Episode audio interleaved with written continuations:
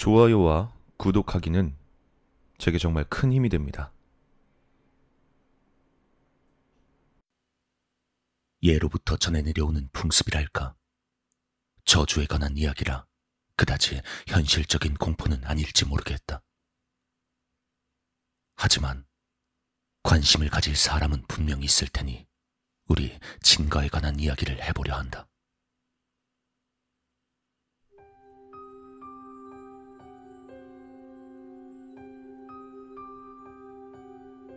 우리 친가는 깊은 산 속에 있어서 핸드폰도 잘 터지지 않는 곳이다. 어릴 적엔 TV도 없고 게임기도 없으니 산에서 놀 수밖에 없었다. 해가 질 때까지 산에서 벌레를 잡으러 돌아다니거나 기지를 만들어 전쟁놀이를 했다. 당연히 산속이니 여러 동물과 만나는 일도 잦았다. 너구리, 그리고 원숭이. 특히 원숭이는 그 무렵부터 보호종으로 지정된 탓에 점점 수가 늘어나 우리가 산에서 시끄럽게 놀고 있어도 곧잘 주변에 나타나거나 울음소리가 들려오곤 했다. 그 당시 마을에선 원숭이가 애물단지였다. 기껏 가꾼 밭을 망쳐놓거나 집에 들어와 아이들을 해칠 수도 있다는 이유에서였다. 결국 어른들은 정부가 원숭이 수렵을 금지했다는 것을 알면서도 몰래 몰래 직접 원숭이를 사냥하고 있었다.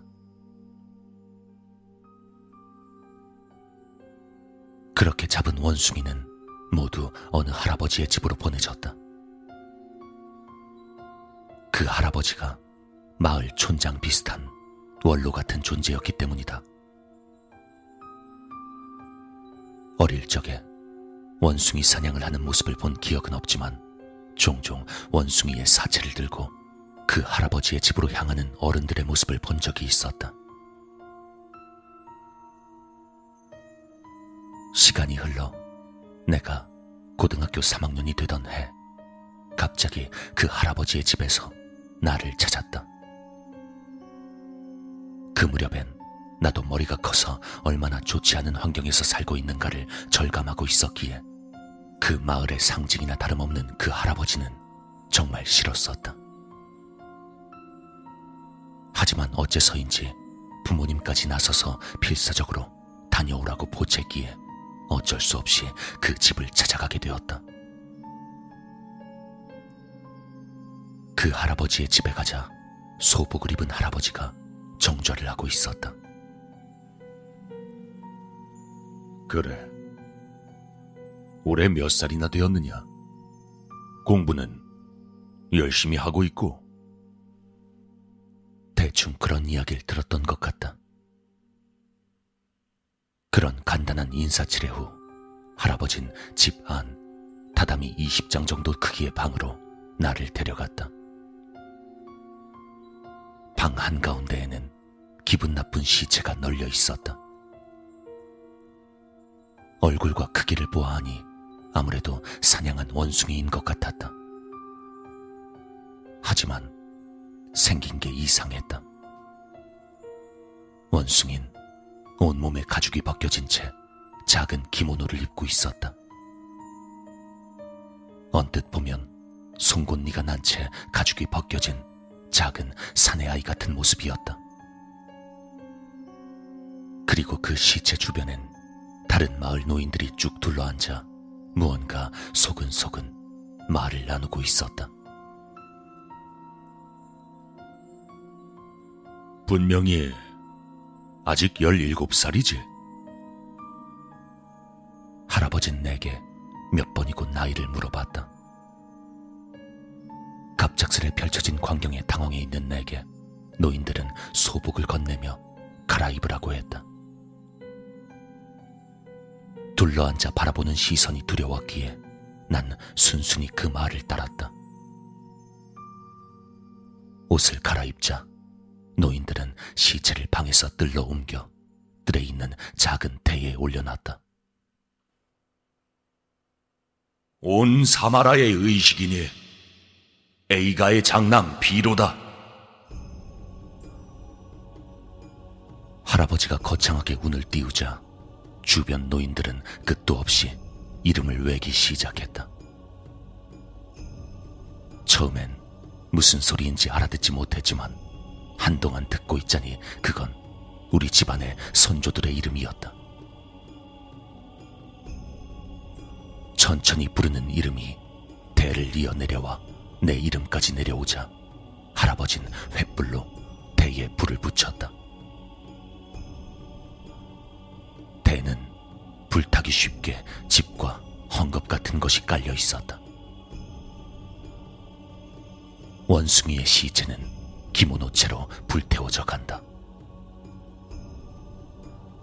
주변엔 고기 굽는 냄새가 자욱해지고 그 사이 노인들은 경 같은 것을 외우고 있었다.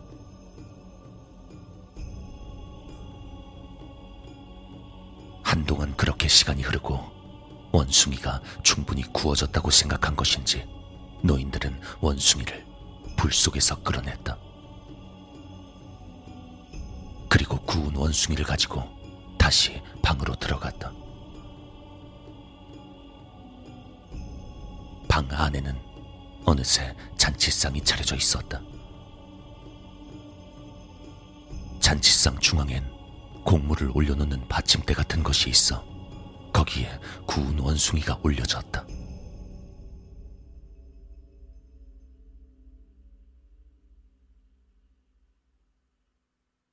할아버지가 받침대 주위를 한 바퀴 돌자 노인 중 한 명이 원숭이를 해체하기 시작했다.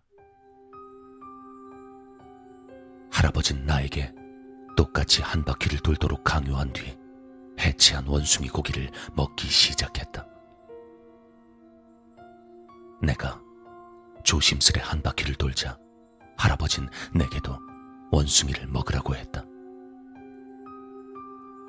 난 도저히 버틸 수 없었지만 아주 살짝만 갉아먹었다. 탄 부분을 입에 넣어 씁쓸했던 것만 기억난다. 할아버지는 내가 조금만 먹은 것이 불만이었는지 더 먹으라고 강요했지만 그쯤 되자 나도 이런 캐캐묻고 이상한 풍습을 따르는 게 화가 나서 그대로 뛰쳐나오고 말았다. 그 후 노인들이 다시 나를 찾진 않았지만 왠지 모르게 주변에서 이상한 눈으로 나를 바라보기 시작했다. 나는 고등학교를 졸업한 뒤 다른 지방의 대학으로 진학했다.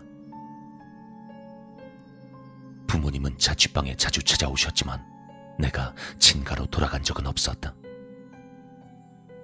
부모님도 은근히 오지 말라는 듯한 분위기였다.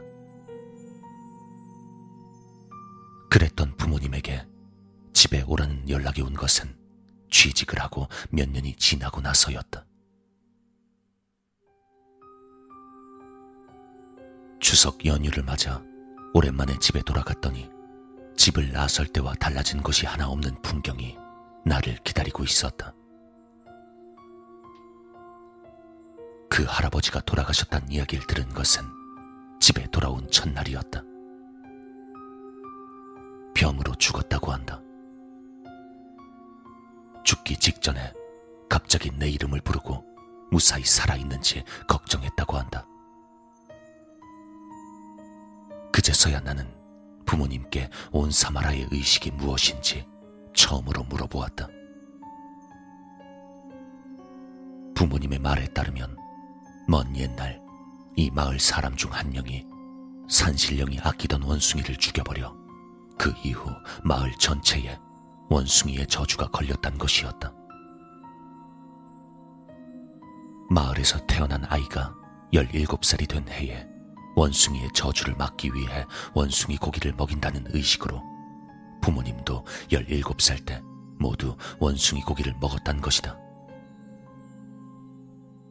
하지만 그 할아버지 가문에 걸린 저주는 강했기에 연령을 가리지 않고 언제든 원숭이를 먹고 있었다고 한다.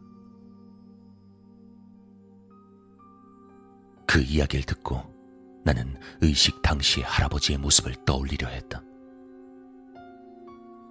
할아버지의 얼굴은 털이 많고 불그스름해서 몹시도 원숭이와 닮은 모습이었다. 원숭이를 먹는 건 저주를 푸는 게 아니라 오히려 저주를 더 강하게 하는 것은 아니었을까? 그런 이야기를 부모님께 말하자 두 분은 한숨을 쉬며 말하셨다. 다들 그런 생각은 했었지. 하지만 그 할아버지에겐 차마 말할 수 없었어. 몇 대 전부터 계속 그 믿음을 이어온 분이셨으니까. 그리고 마지막으로 이 말을 덧붙였다. 그리고 그 할아버지 원숭이 고기를 참 좋아했었거든. 그 이야기를 듣고 문득 나는 원숭이 고기의 맛을 떠올리려 했지만 금세 그만두었다. 만약 맛있었다는 기억이 떠오른다면 할아버지처럼 계속 원숭이 고기를 먹으려 들지도 모른다.